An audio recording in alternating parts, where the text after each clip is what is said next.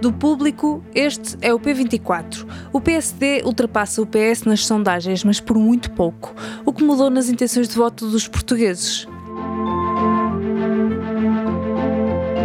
Sondagem da Universidade Católica para o público, RTP e Antena 1 mostra uma pequena reviravolta nos resultados, com o PSD a ultrapassar ligeiramente o PS nas intenções de voto. Ainda assim, a diferença de apenas um ponto percentual é tão pequena que ninguém pode cantar vitória. É, na verdade, um empate técnico entre sociais-democratas e socialistas.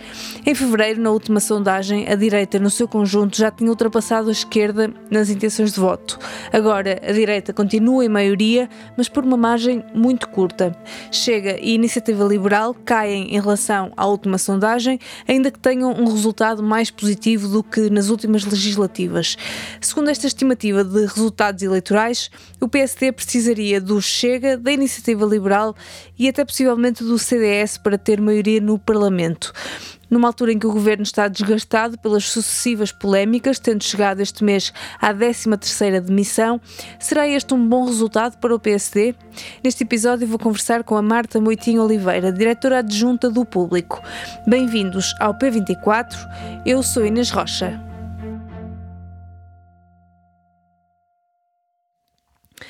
Marta, a nova sondagem da Católica para o público sobre as intenções de voto traz uma, uma pequena reviravolta nos resultados. O PSD está à frente nas intenções de voto, ainda que muito próximo do, do PS, apenas com uma diferença de um ponto percentual. Tendo em conta todas as últimas polémicas no, no governo, parece que é um bom resultado para o PSD?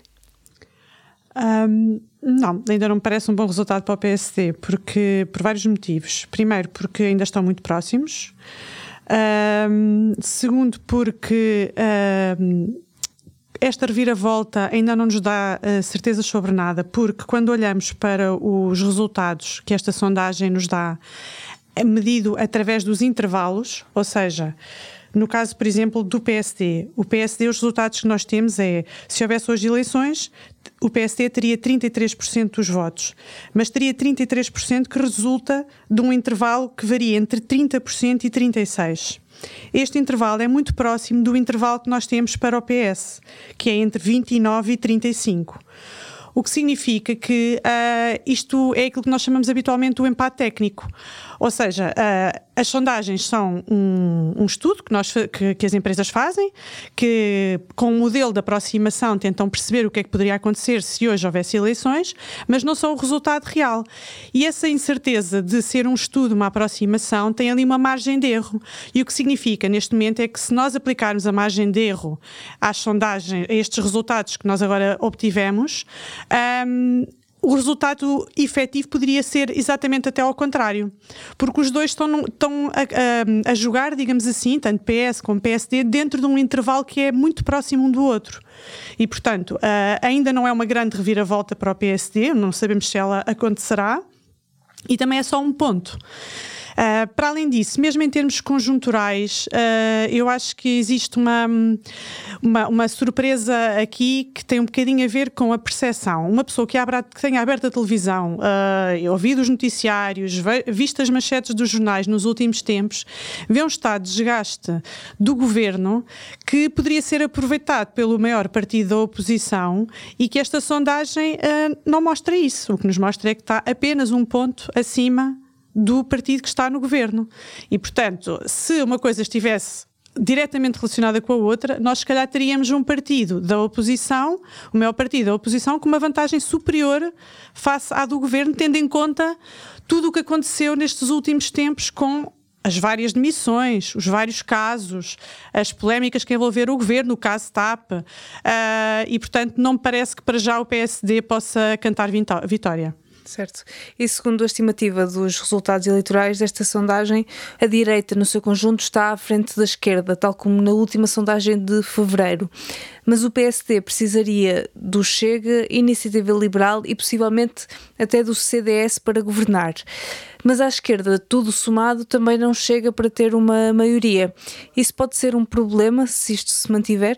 Pois, isso tem sido o problema dos últimos tempos, é que nenhum dos blocos uh, à esquerda ou à direita tem conseguido garantir uh, uma maioria. O que aconteceu na, nas eleições, e que foi bastante surpreendente na altura, porque as eleições legislativas apontavam para, para esta indefinição, um, o que aconteceu no, no dia das eleições é que saiu de lá uma maioria absoluta, que hoje em dia governa e que tem um mandato para quatro anos até 2026. Uh, eh, as sondagens, neste momento, voltaram a dar uma, um resultado uh, semelhante desse ponto de vista ao que davam antes das eleições legislativas. Ou seja, continuamos com dois blocos, à esquerda e à direita, que nenhum deles sozinho, portanto, com os, com os principais líderes partidários uh, nos, à frente dos partidos que, que lideram esses dois blocos, PS e PSD, a não conseguirem um resultado final que garanta uma maioria.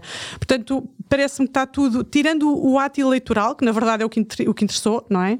Tirando o ato eleitoral, parece-me que estamos um bocado na mesma, com os blocos PS e PSD, uh, eh, os blocos uh, de esquerda e direita, a não conseguirem garantir, uh, com os principais partidos, a não conseguirem garantir sozinhos uma maioria no Parlamento. Uhum. Mas, apesar do descontentamento que se nota pelos resultados desta sondagem, 75% dos inquiridos defende que o governo deve cumprir o mandato até ao fim. Isto também é um sinal forte para, para o governo de António Costa? Sim, sim, tem, tem havido um bocado essa percepção que é, as, e as sondagens têm revelado um bocado isso, as pessoas mostram descontentamento com um conjunto de assuntos, uh, a governação, que, foi, que é o caso da nossa sondagem, e o principal descontentamento era com a governação. Uh, o custo de vida, que não está tão ligado com nenhuma ação do governo, uh, mas no momento em que se lhe pergunta, ok, então mas vamos para eleições, elas dizem dizem não, não vamos para eleições, o mandato vai até ao fim.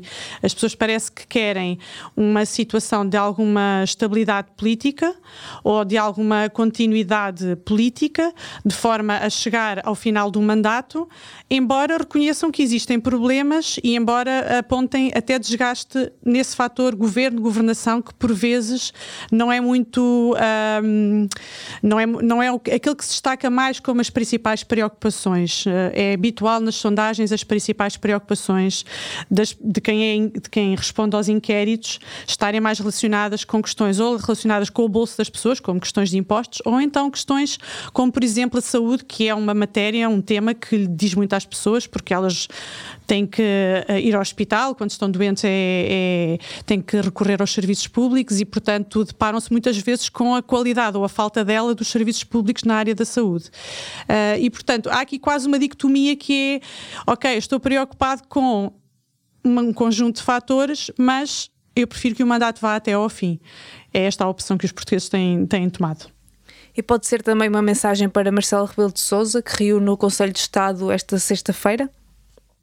Pode, e eu acho que ele tem interpretado um pouco, eh, ou, ou, tem interpretado isto é, ele tem agido um bocado conforme esta, esta, eh, esta vontade que os portugueses revelam um pouco nas sondagens, porque mesmo quando foi o caso João Galamba e que foi um pico de tensão político bastante elevado, em que, eh, a propósito do caso TAP, o Primeiro-Ministro não aceitou a admissão de João Galamba e manteve o Ministro das Infraestruturas, embora tenha classificado o que tinha acontecido como um incidente deplorável, acho que, acho que foi esta a expressão que ele usou, o Presidente da República pronunciou-se, fez um, uma comunicação ao país, pronunciou-se sobre o tema e ele próprio decidiu não dissolver a Assembleia da República. Portanto, acho que o próprio Presidente da República tem refletido nas suas decisões, nas suas comunicações e nas suas intervenções esta vontade que os portugueses revelam nos estudos de opinião que vão sendo, que vão saindo e que têm, têm insistido muito nesta tecla de, uh, embora haja problemas, as pessoas parecem preferir que as coisas vão até ao fim. Não sabemos se será sempre assim, mas uh, pelo menos até agora é o que tem acontecido. Certo. Marta, muito obrigada. Obrigada eu. Esta sexta-feira, Marcelo reúne com o Conselho de Estado para discutir a situação política, económica e social do país. Um encontro que acontece um dia depois do debate do Estado da Nação. Saiba no público o que ficou do debate no Parlamento. Este episódio teve a participação da Marta Moitinho Oliveira, foi editado por mim, Inês Rocha. A música do genérico é da Ana Marcos Maia. Tenham um bom dia e bom fim de semana.